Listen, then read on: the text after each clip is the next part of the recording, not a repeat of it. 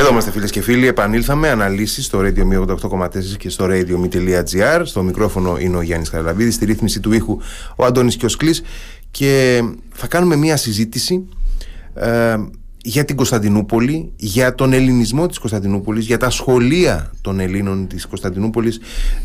Θα πάμε έτσι νοερά μέσα από τη συζήτησή μας σε αυτή την τόσο σημαντική για την ιστορία της, για τον πολιτισμό της, για τις κοινωνικές της διαφορές και ποικιλίες πόλη, που είναι πολύ συνδεδεμένη με το συλλογικό μας, με τη συλλογική μας συνείδηση, αλλά και έχω την εντύπωση ότι παρά το ότι διατηρεί και ένα έντονα τουριστικό χρώμα τις τελευταίες δεκαετίες, δεν έχουμε όλοι μας και σαφή αντίληψη για το ποια είναι σήμερα η κατάσταση του ελληνισμού της πόλης και ποιοι είναι οι Έλληνες στην Κωνσταντινούπολη και τι συναπαρτίζει τη ζωή τους. Για να κάνουμε αυτή τη διαδρομή θα έχουμε μαζί μας τον Γιάννη Γιγουρτσή, φιλόλογο, εκπαιδευτικό, συντονιστή εκπαιδευτικού έργου στα σχολεία της ομογένειάς μας στην Τουρκία συνολικά, στην Κωνσταντινούπολη ειδικότερα. Καλησπέρα, κύριε Γιγουρτσή. Καλησπέρα σας. Καλησπέρα. Ευχαριστώ πάρα πολύ που είστε εδώ στο στούντιο του Radio.me. Και εγώ χαίρομαι που ευχαριστώ πολύ για την πρόσκληση. Λοιπόν, καταρχάς να ρωτήσω... Να σας διορθώσω, ναι, συντονιστής ήμουνα μέχρι πρόσφατα. Τώρα είμαι... σε αυτήν την περίοδο δεν είμαι πλέον. Ναι. Αλλά η σχέση με την Κωνσταντινούπολη και την... είναι πολύ μακρά, προηγείται κατά πολύ το χρόνο που ήμουν συντονιστής, θα ακολουθήσει, συνεχίζει και μετά. Ναι, και αυτό ήταν το πρώτο μου ερώτημα. Ήθελα να ρωτήσω πόσα χρόνια είχατε εμπλοκή με τα σχολεία της ομογένειας. 16. 16 χρόνια. Ναι, και ουσιαστικά ακόμα έχω. Και γύρω στα 25 πηγαίνω, έρχομαι στην Κωνσταντινούπολη. Απλά από τα τελευταία 16 είναι εκεί η έδρα μου, και από το 2007 δηλαδή, και εντάξει, είμαι πολίτης, είμαι και εγώ ένας από τους ομογενείς της Κωνσταντινούπολης, θεωρώ τον εαυτό μου. Τώρα πια, βέβαια. Ναι. Σημασία δεν έχει τον θεωρώ εγώ, σημασία έχει ότι με θεωρούν εκεί οι άνθρωποι. Αυτό είναι το πιο σημαντικό, βέβαια. Ναι. Λοιπόν, μέχρι πριν από λίγα χρόνια ήταν εντελώς, νομίζω, μεταξύ θρύλου, ιστορίας, μέσα σε ένα νέφος ασάφειας ο ελληνισμός της πόλης. Πριν από λίγα χρόνια είχαμε την ταινία Πολιτική Κουζίνα, η οποία αναθέρμανε λίγο το ενδιαφέρον του μεγάλου κοινού, του πολλή κόσμου, της κοινής γνώμης στην Ελλάδα για τους Έλληνες Κωνσταντινούπολης. Όμως, παρά το γεγονός ότι η ταινία γλαφυρά έδωσε κάποια στοιχεία του βίου των Ελλήνων της Κωνσταντινούπολης στον 20ο αιώνα, αξίζει να δούμε πραγματικά, ρεαλιστικά, ποιος είναι ο ελληνισμός της πόλης, και να έχουμε ξεκάθαρα στο μυαλό μας ποιοι είναι αυτοί οι άνθρωποι. Οι άλλοι γνωρίζουμε φυσικά το Οικουμενικό Πατριαρχείο και την δραστηριότητά του, που έχει ευρύτερη παγκόσμια παρουσία. Άλλοι έχουμε στο μυαλό μας τους παλιούς Ρωμιούς, τους γέροντες πια, οι οποίοι έχουν μείνει εκεί. Αλλά υπάρχει και ένα πιο ζωντανό, πιο νέο και σύγχρονο κομμάτι του ελληνισμού, και έτσι δεν είναι? Κοιτάξτε, η κοινότητα, η ομογένεια της Κωνσταντινούπολης, μειονότητα είναι στην πραγματικότητα, το λέμε όμως ομογένεια γιατί ακούγεται καλύτερα και έτσι το αισθανόμαστε, προέκυψε μετά την ανταλλαγή των πληθυσμών και τις συνθήκες της Λοζάνης.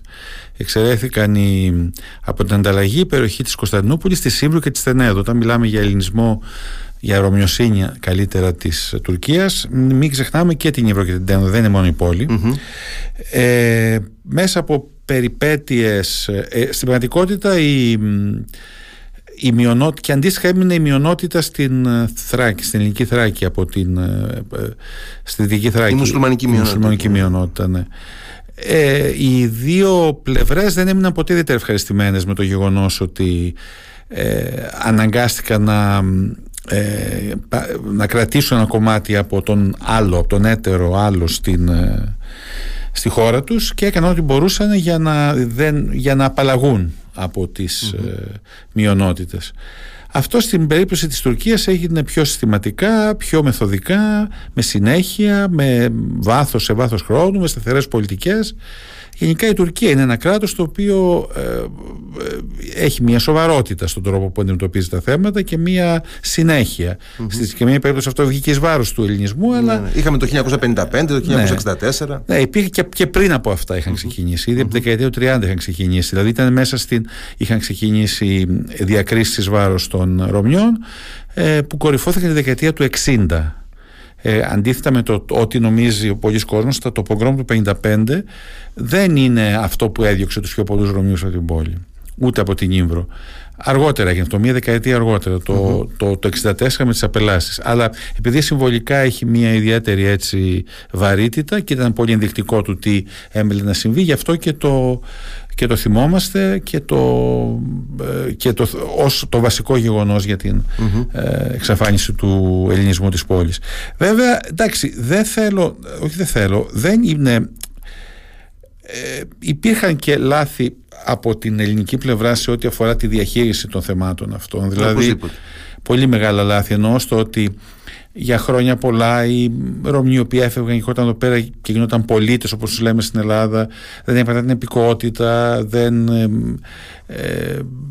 εντάσσονταν με το... Τέλος πάντων, αυτά όλα είναι στην...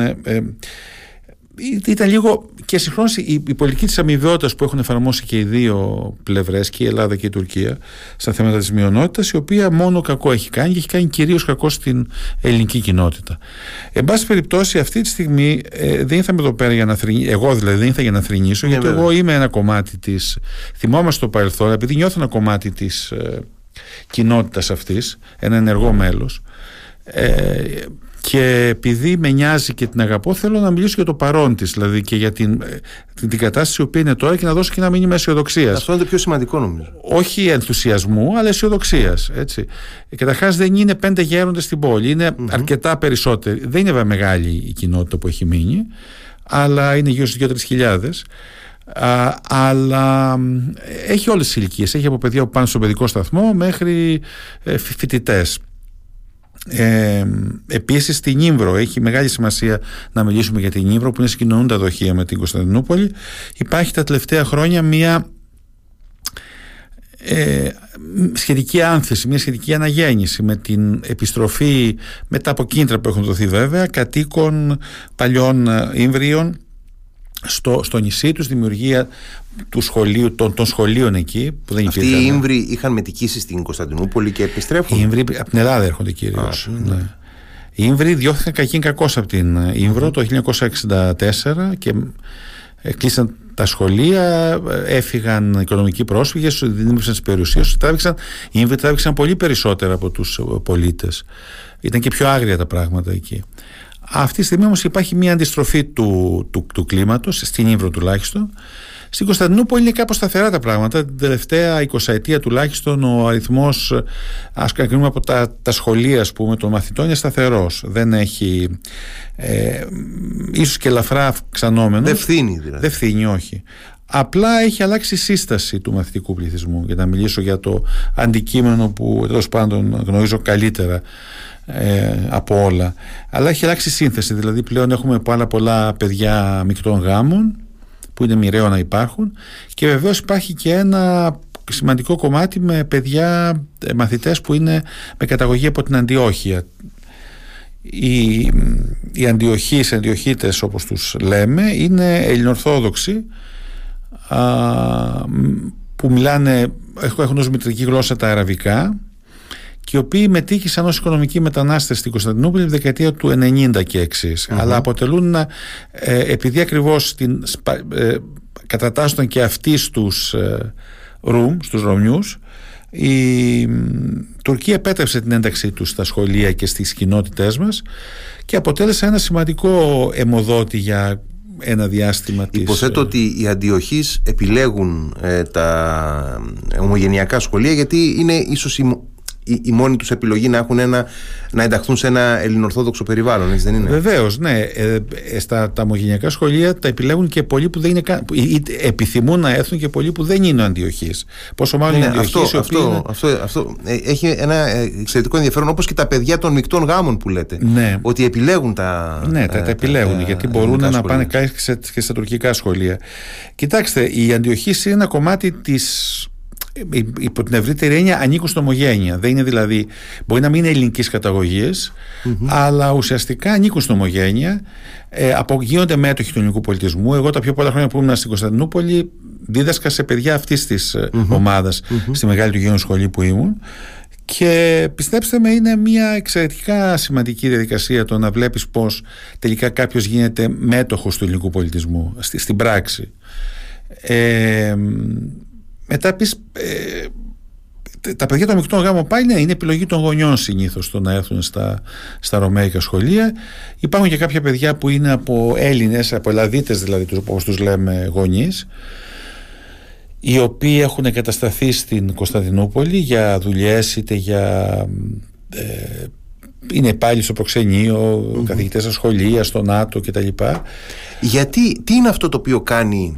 Γιατί και τα δικά σου παιδιά πηγαίνουν εκεί. Εκεί βέβαια έχουμε ένα ζήτημα το οποίο το συζητάμε συνέχεια. Ναι, πείτε μου. Ναι. Όχι, θέλω να ρωτήσω, γιατί μου προξενεί εντύπωση και έχει ιδιαίτερο ενδιαφέρον, τι είναι αυτό το οποίο συντηρεί το ενδιαφέρον των οικογενειών που δεν είναι καθαρά ρωμαϊκές, αλλά είναι προϊόν μεικτών γάμων.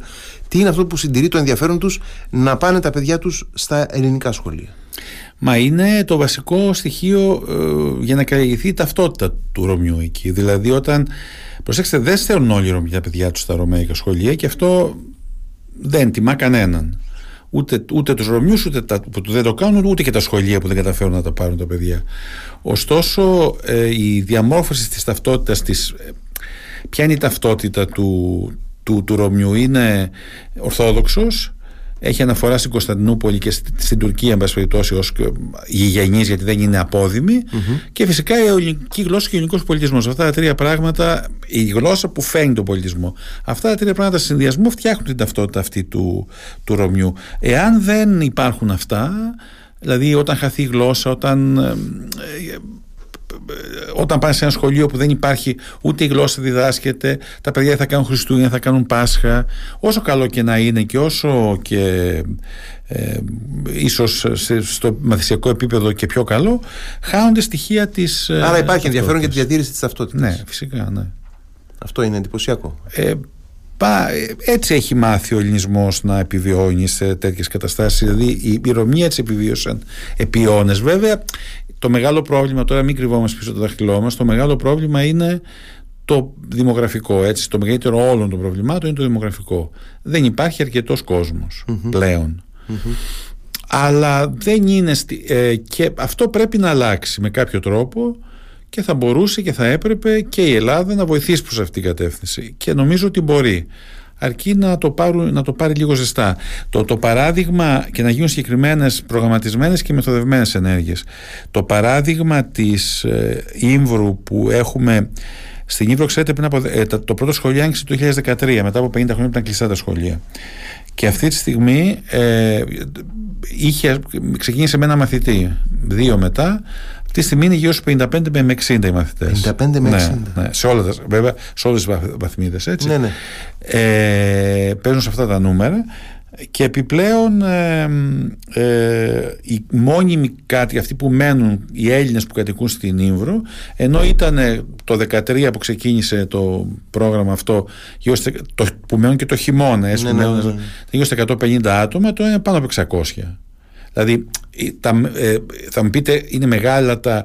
Αν το δούμε σε επίπεδο κλίμακας, ναι, είναι πολύ μεγάλη διαφορά. Δηλαδή στην Ήμβρο πηγαίνεις και ακούς ελληνικά. Υπάρχουν χωριά που μιλάνε ελληνικά κυρίως. Στο κέντρο ακούς ελληνικά. Είναι αυτό που ήταν κάποτε η Κωνσταντινούπολη. Στην Κωνσταντινούπολη δεν υπάρχει. Μιλάμε μέσα σε 10 χρόνια. Σε 10 χρόνια. Είναι πολύ σημαντική η διαφορά. Ναι, είναι πολύ σημαντική η διαφορά. Ναι. Με κίνητρα που δόθηκαν και καλώς δόθηκαν, αλλά δεν γίνεται και διαφορετικά. Κάτι τέτοιο πρέπει να γίνει για την Κωνσταντινούπολη. Που εκεί στο κάτω-κάτω είναι και το κέντρο του ελληνισμού. Ξέρετε, μην ξεχνάμε ότι η Κωνσταντινούπολη ήταν. Για εσείς το ξέρετε και ως ιστορικός, αλλά στην Ελλάδα τείνουμε να το ξεχάσουμε αυτό. Το κέντρο του ελληνικού κόσμου στη μεγαλύτερη διάρκεια της ιστορίας δεν ήταν ούτε η Αθήνα ούτε κάποιο άλλο μέρος του κόσμου, ήταν η Κωνσταντινούπολη. Έτσι είναι. Επί σειρά αιώνων. Και ακόμα και όταν ιδρύθηκε το ελληνικό κράτος και δημιουργήθηκε η πρωτεύουσα η Αθήνα, για πολλές δεκαετίες, για ένα αιώνα σχεδόν, είχε πιο πολλούς Έλληνες η Κωνσταντινούπολη παρά η Αθήνα. Τώρα βέβαια η ιστορία και ο ανταγωνισμός και οι πόλεμοι οδήγησαν τα πράγματα εκεί που είναι σήμερα. Αλλά να μην ξεχνάμε ότι αυτή η μικρή ομάδα Ήλιων που υπάρχει, μαζί με το Πατριαρχείο βεβαίως, που είναι ένας τεράστιας σημασίας θεσμός που δηλαδή είναι σε άμεση συνάφεια και με την Ομογένεια, είναι η συνέχεια ενός, η ζωντανή συνέχεια ενός πάρα πολύ σημαντικού παρελθόντος, η οποία δεν θέλουμε να ανασβήσει και δεν θα σβήσει εάν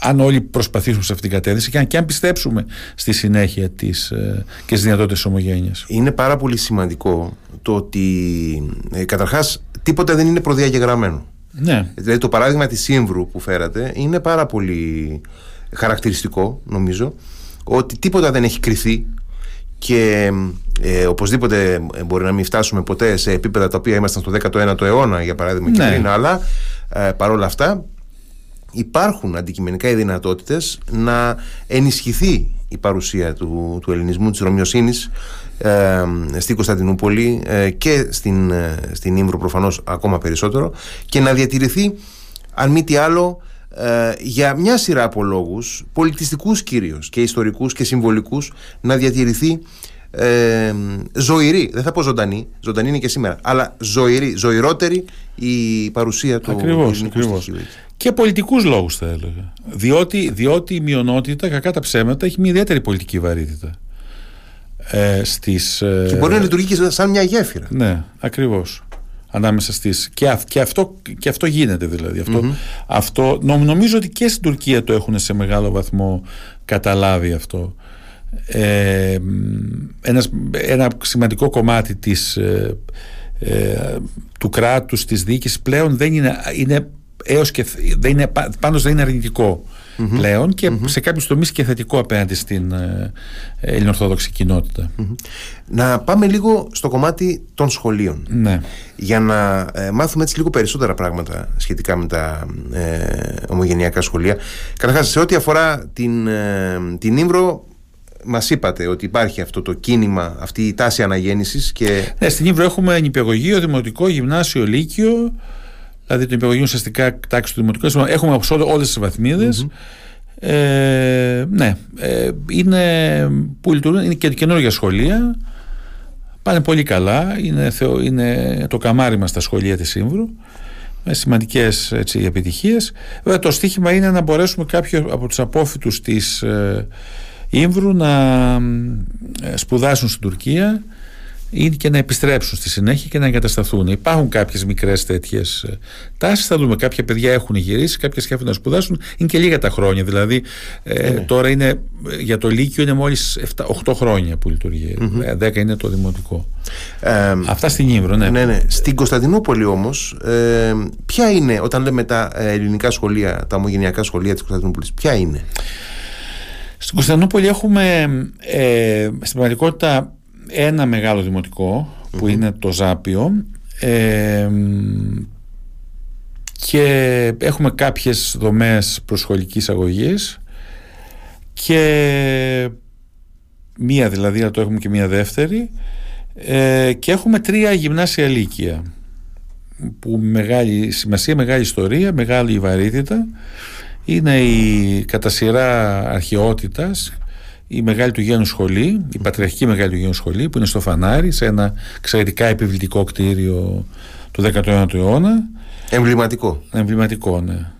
Το οποίο χτίστηκε ως σύμβολο, δηλαδή αυτό το κτίριο εξ αρχής χτίστηκε ως σύμβολο της ανάπτυξης της Ρωμιοσύνης στα τέλη του 19ου αιώνα. Έχουμε το Ζάπιο, το οποίο είναι στην καρδιά της σύγχρονης πόλης, το Ταξίμ, ένα τεράστιο κτίριο το οποίο στεγάζει το Ζάπιο δίπλα στην εκκλησία της Αγίας Τριάδας, στο πιο κεντρικό σημείο της πόλης, όλης της Τουρκίας στην πραγματικότητα. Και λίγο πιο πέρα είναι και το Ζωγράφιο, η γυμνάσιο λύκειο. Αυτά είναι τα 3 σχολεία, τα οποία με μεγάλη ιστορία, λίγους μαθητές, αλλά πολλή διάθεση για να... Συνολικά, γιατί μαθητικό πληθυσμό μιλάμε? Μιλάμε για την Κωνσταντινούπολη συνολικά. Για την Κωνσταντινούπολη. 250 μαθητές περίπου. 250 μαθητές. Οι οποίοι όμως είναι αυτός ο αριθμός χωρίς, δεν έχει πέσει καθόλου, τουλάχιστον το 2000. Δηλαδή αυτό κάτι σημαίνει. Αυτό είναι σημαντικό. Ναι. Δεν έχει πέσει. Είναι δηλαδή σημαντικό. Μπορεί και να έχει ανέβει και λίγο. Αυτά τα παιδιά όταν φτάνουν να τελειώσουν το Λύκειο, τι έχουν μπροστά τους? Μπορούν να δώσουν πανελλαδικές εξετάσεις για να μπουν σε κάποιο ελληνικό πανεπιστήμιο, έχουν τη δυνατότητα να σπουδάσουν σε κάποιο τουρκικό πανεπιστήμιο. Δηλαδή έτσι, είναι και προσωπικές μου απορίες αυτές. Ναι, ναι, όχι, αυτή είναι μια καλή ερώτηση που θα με οδηγήσει να πω και ένα θέμα το οποίο μας απασχολεί πάρα πολύ αυτή την περίοδο στην Κωνσταντινούπολη σε σχέση με τους αποφύτους. Λοιπόν, οι απόφοιτοι καταρχάς μπορούν να δώσουν εξετάσεις παντουρκικές για να μπουν στα τουρκικά πανεπιστήμια. Δεν έχουν κάποια ποσόστοση. Δίνουν μαζί με όλα τα υπόλοιπα παιδιά της Τουρκίας, γύρω στα 2 εκατομμύρια δίνουν κάθε χρόνο. Άρα τα μαθήματά τους επιτρέπουν. Τα μαθήματα που κάνουν στο σχολείο τους δίνουν αυτή τη δυνατότητα. Το σχολείο είναι τουρκικό σχολείο. Δηλαδή, τουρκικό με ποια έννοια? Ότι εντάσσεται στην δικαιοδοσία του τουρκικού Υπουργείου Παιδείας. Όπως τα μειωτικά σχολεία στη Θράκη είναι στη δικαιοδοσία του ελληνικού Υπουργείου Παιδείας. Ναι. Το πρόγραμμα σπουδών, το τι γίνεται τουρκικά, τι ελληνικά, είναι καθορισμένο μέσα από παλιές συμφωνίες που έχουν γίνει μεταξύ Ελλάδος και Τουρκίας. Μία μορφωτική συμφωνία του 1951-1952. Διακρατικές. Και το πρωτόκολλο του 1968, ναι. Οι οποίες παροχημένες βέβαια, το 1968 είναι τελευταία, έχουμε το 2023 ναι.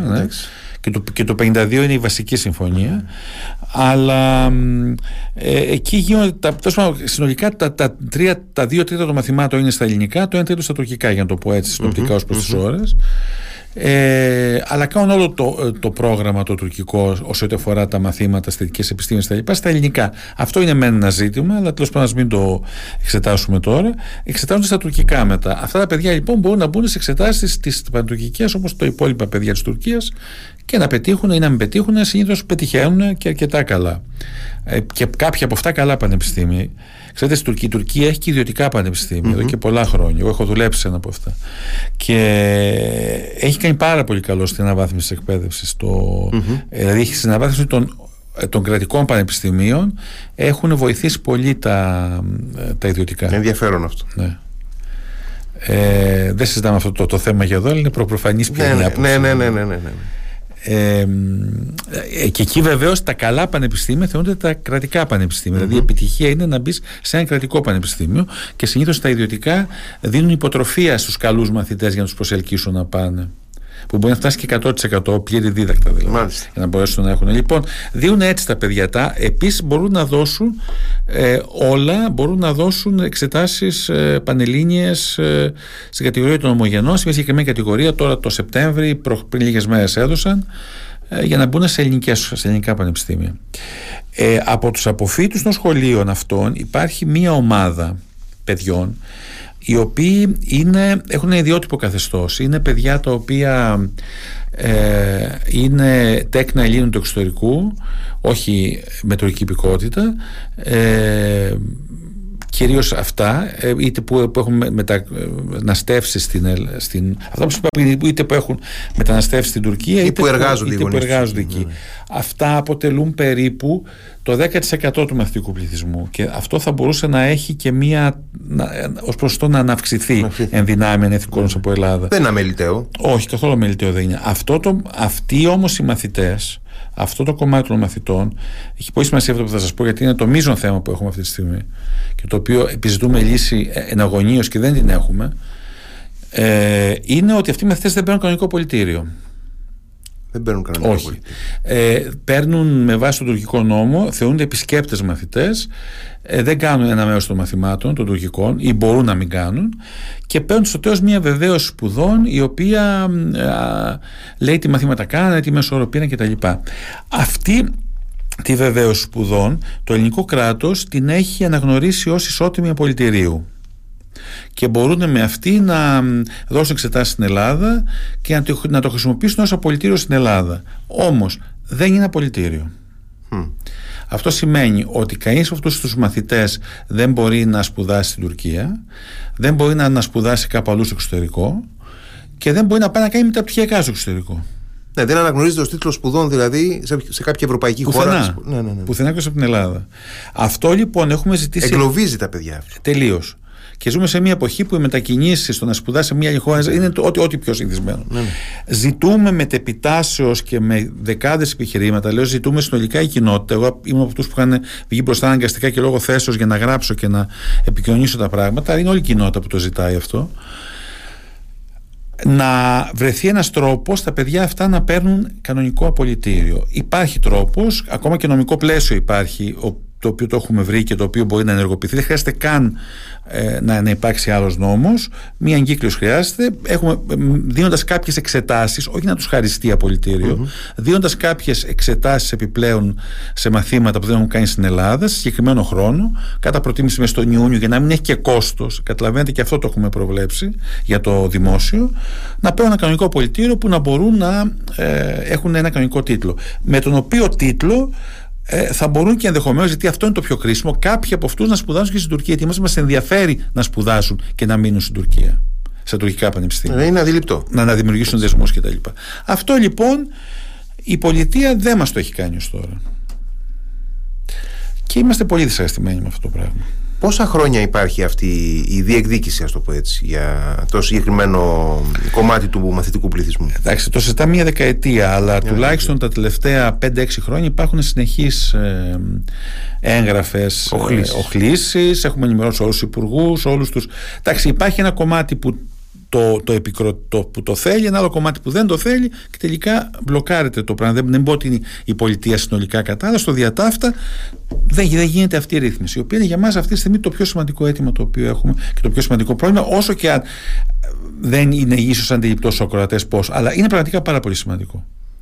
Δηλαδή το ότι δεν έχουν τα παιδιά απολυτήριο, το πόσο τους μπλοκάρει και το πόσο είναι αντικίνητρο στο να έρθουν. Δηλαδή, εγώ είχα πολλές περιπτώσεις γονιών που το έχει γίνει γνωστό το θέμα πλέον και μου λέγανε, μα εγώ δεν θα τα φέρω τα παιδιά μου στο. Να σας πω κάτι, σχολείο. Το καταλαβαίνω απολύτως αυτό που λέτε, διότι εδώ στο Ηράκλειο έχουμε ένα σχολείο, το οποίο είναι ελληνικό δημόσιο σχολείο, και ουσιαστικά μιλάω για το σχολείο Ευρωπαϊκής Παιδείας, το οποίο ουσιαστικά λόγω όχι αυτού του προβλήματος, αλλά ενός αντίστοιχου προβλήματος, δεν αφήνει τα παιδιά να δώσουν ουσιαστικά πανελλαδικές εξετάσεις, δεν τους αναγνωρίζει το ευρωπαϊκό απολυτήριο, το οποίο αναγνωρίζεται σε οποιοδήποτε άλλο απόφοιτο ευρωπαϊκού σχολείου Έλληνα από οποιαδήποτε άλλη χώρα της Ευρώπης.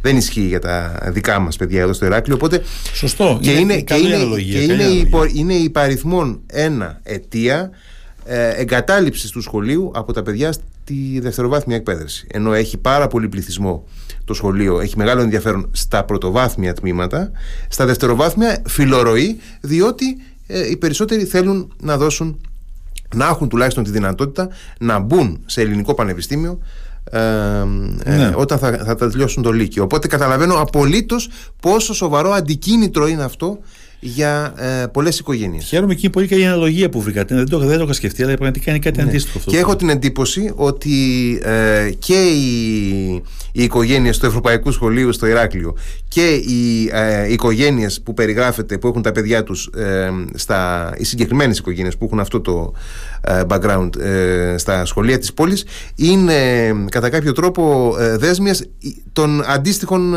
αντιλήψεων σε ένα κομμάτι της ιεραρχίας του Υπουργείου Παιδείας. Ακριβώς, όπως ακριβώς το περιγράφεται. Και να μην μπούμε σε αντιχεστικές λεπτομέρειες.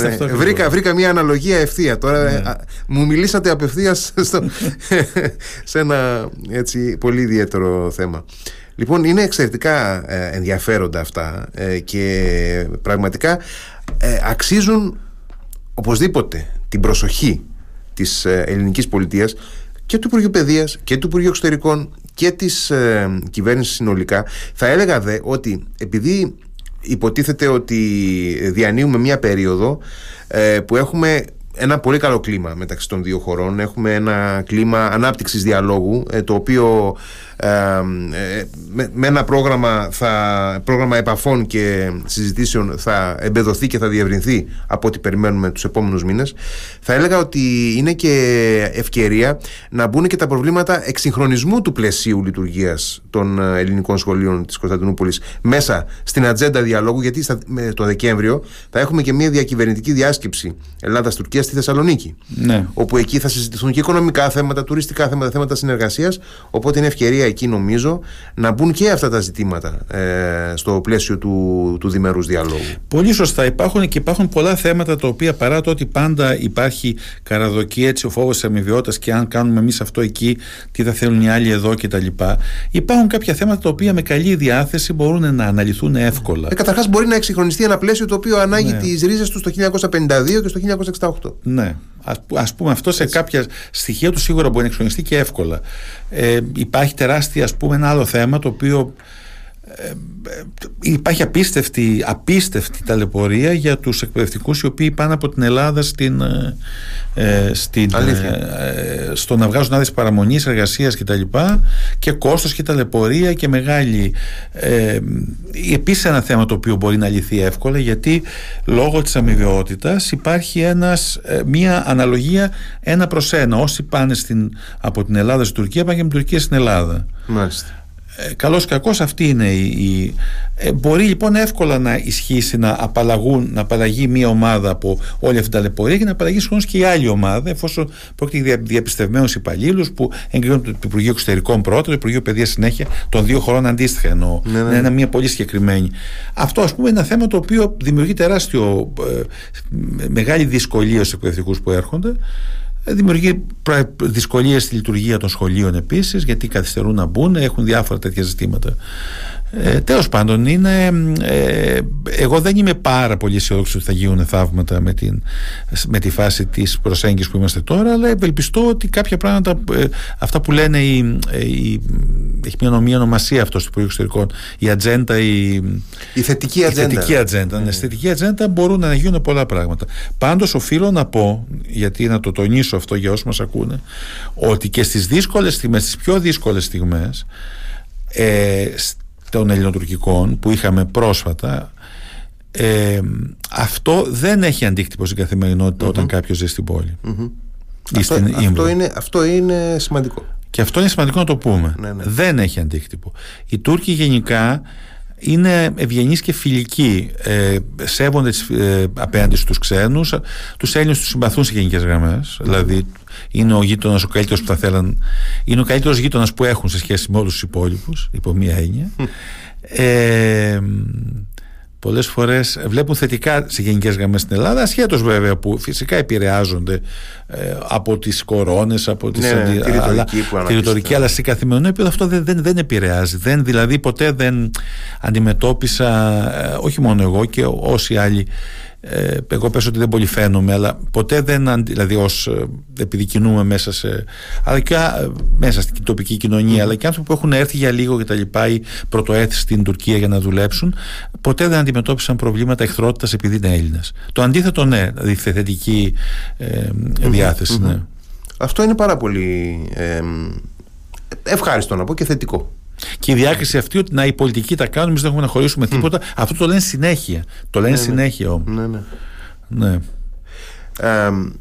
Αυτό είναι κάτι που έχει σημασία και ως βάση για το παρόν και το μέλλον των Ρωμιών της Κωνσταντινούπολης. Δηλαδή να καταστεί γενική συνείδηση ότι δεν είμαστε στη δεκαετία του 50 και του 60 πια, ότι έχουμε αλλάξει στάδιο, ότι υπάρχει μια πολύ καλύτερη κοινωνική όσμωση, μια πολύ καλύτερη ανθρώπινη και κοινωνική επαφή ανάμεσα στην κοινότητα των ομογενών και την κοινωνία της Τουρκίας. Κοιτάξτε, οι ομογενείς ασφαλώς και είναι πλέον, δηλαδή ναι, αυτό ισχύει.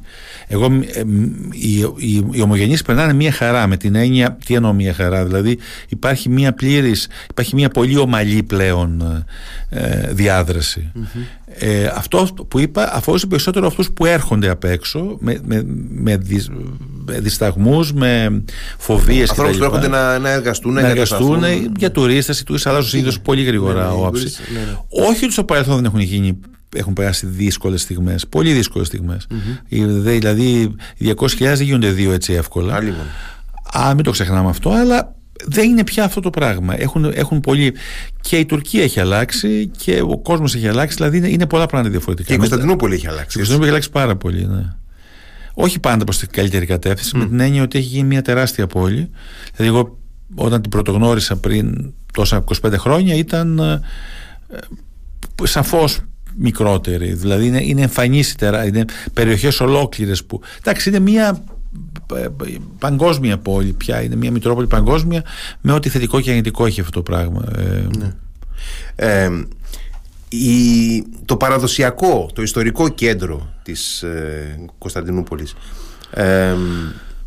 διατηρεί το χρώμα και την αυτοτέλειά του σε σχέση με αυτή την ανάπτυξη, την αχανή που λαμβάνει το Μητροπολιτικό κέντρο. Σε μεγάλο βαθμό ναι, δηλαδή μπορείς να πεις ότι διατηρείται αυτό το... Γιατί αντιλαμβάνονται ότι έχει να κάνει, όχι παντού, υπάρχουν περιοχές που έχουν καταστραφεί, αλλά αντιλαμβάνονται ότι αυτό πουλάει, δηλαδή ότι αυτό πρέπει να διατηρηθεί, γιατί είναι και κομμάτι της και της παράδοσης, κυρίως της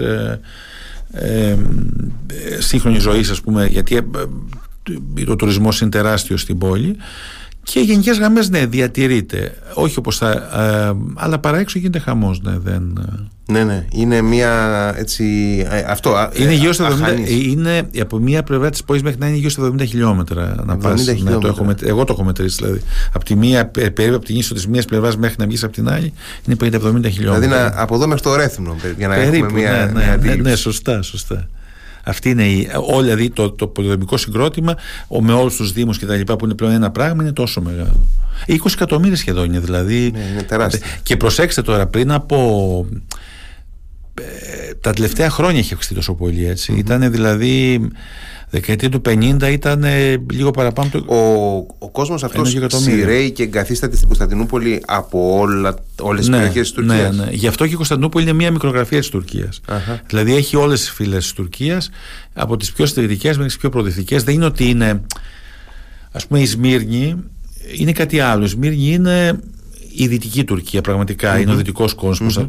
Η Κωνσταντινούπολη έχει και το δυτικό κομμάτι, και το ανατολικό, έχει και το. Είναι μια μικρογραφία όλης της χώρας. Γι' αυτό και πολλές φορές και τα ποσοστά που στις εκλογές που έχει η Κωνσταντινούπολη είναι αντίστοιχα με αυτά που έχει στο εθνικό επίπεδο τα έχει μεγάλα. Και εσωτερικά, δηλαδή, μεγάλη ανομοιομορφία. Βέβαια, ναι, και εσωτερικά, βέβαια. Δηλαδή, ακόμα και αυτό ότι οι κεμαλιστές, οι πιο δυτικοστραφείς, ας πούμε, ζουν στα προάστια τα οποία είναι παραλιακά. Όπως για παράδειγμα στα παράλια της Δυτικής Μικρανασίας, οι κεμαλιστές και στο Νότο. Κάτι αντίστοιχο, ενώ η πιο στεγνική είναι μέσα. Είναι μία αντίστοιχη. Είναι ένας πάρα πολύ ενδιαφέρον τόπος, για να, δηλαδή από όπου και να τον πιάσει κανείς.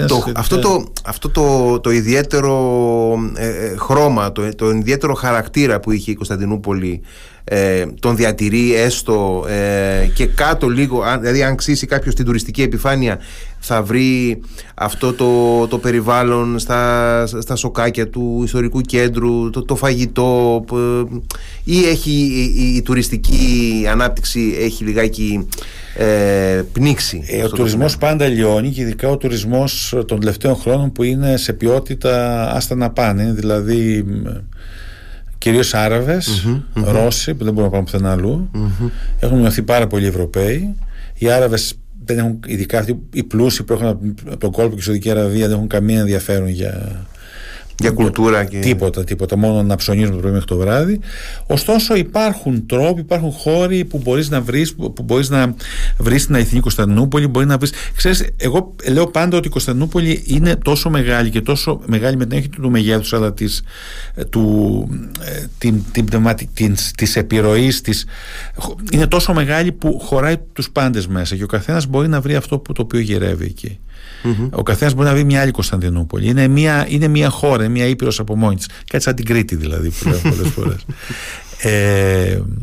Και νομίζω ότι μπορείς να βρεις πολύ, ό,τι θέλεις το βρίσκεις. Δηλαδή, μπορείς να ξύσεις κάτω από την επιφάνεια, μπορείς να κινηθείς πέρα από την τουριστική. Εγώ, δηλαδή, ζω και εργάζομαι σε ένα πολύ κεντρικό μέρος της πάρα πολύ κοντά στο κέντρο, ωστόσο ζώντας εκεί κοντά μπορώ να περνάω χωρίς να είμαι μέσα στους. Πας δύο δρόμους δίπλα και πας σε ένα μαγαζί το οποίο δεν πάνε οι τουρίστες, ας πούμε, γιατί δεν το ξέρουν, γιατί δεν τολμούν να φύγουν από τον κεντρικό δρόμο. Ναι, πηγαίνουν όλοι. Ναι. Το κεντρικό δρόμο της Ινστικλάλ που ανεβοκατεβαίνει 1,5 εκατομμύριο κάθε μέρα, έτσι, κόσμος. Τα μεγέθη είναι θηριώδη, ναι, δηλαδή είναι ασύλληπτα, γιατί και για να ζεις βέβαια σε μια τέτοια πόλη πρέπει να σου αρέσει αυτό, δηλαδή να μην σε ενοχλεί ο τόσος πολλής κόσμος και η τόση μεγάλη, ναι, είναι. Εμένα δεν με ενοχλεί προφανώς, αλλά κάποιες φορές όντως κουράζει. Δηλαδή, όταν πρέπει να περπατήσεις, να πας από εδώ εκεί και να έχεις μια δουλειά και δεν κάνεις βόλτα και πρέπει να σπρώχνεσαι για να είναι λίγο. Αλλά εντάξει. Εγώ ακούω Ηρακλειώτες που παραπονιούνται, γιατί τα τελευταία χρόνια έχει. Στο Ηράκλειο το κέντρο έχει ευθύνη. Ναι, στο κέντρο, δηλαδή για να κινηθεί κάποιος στο Μεϊντάνι, στα Λιοντάρια, δεξιά-αριστερά, αντιμετωπίζει έτσι, στην αγορά πολύ κόσμο πολλές φορές. Ναι. Πάντως, εγώ λέω κάτι. Το ένα είναι αυτό ότι στην Κωνσταντινούπολη βρίσκει κανείς ό,τι θέλει, αρκεί να το ψάξει. Και ο καθένας έχει τη δικιά του πόλη που μπορεί να ζήσει, να ανακαλύψει και να ζει μέσα σε αυτήν. Αλλά λέω, έχω και βάζω και ένα όριο, το οποίο έτσι είναι λίγο, το λέω και με χιούμορ λίγο, αλλά το εννοώ. Δεν έχω την απέτηση να όλοι να αγαπούν την πόλη όπως εγώ ή να τρελαίνονται, δεν είναι όλα για όλους, αλλά έχω βάλει ένα όριο. Λέω, δεν δέχομαι να πείτε δύο πράγματα. Το ένα είναι να πεις ότι η πόλη είναι άσχημη, μην πεις ότι είναι καταπληκτική, να πεις ότι είναι άσχημη πρέπει να είσαι τυφλός. Και δεύτερο, να πεις ότι πήγα στην πόλη και δεν βρήκα να φάω. Λοιπόν, αυτά τα έχω ακούσει και τα δύο βέβαια. Ναι. Αλλά συνήθως είναι από ανθρώπους οι οποίοι έχουν αυτό το μίζερο και, και τη διάθεση της το να γκρινιάξουν ή την έντονη προκατάληψη. Πάντως είναι ένας γοητευτικός τόπος και ένας τόπος των Ελλήνων, ένας τόπος δηλαδή και των Ελλήνων, όχι των Ελλήνων, δεν ήταν ποτέ Ελλάδα η Κωνσταντινούπολη, πρώην Ελλάδα δεν ήταν ποτέ, αλλά ένας τόπος που αφορά όλους τους Έλληνες. Γι' αυτό και εγώ πάντα παροτρύνω όποιον μπορεί να πάει έστω και μια φορά στη ζωή του να την δει. Το οφείλουμε, είναι πάρα πολύ σημαντικό.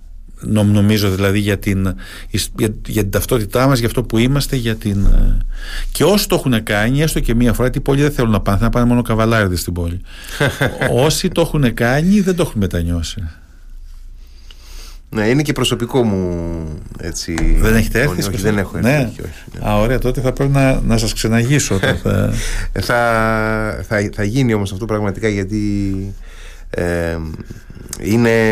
είναι και μια προσωπική ανάγκη να έρθω.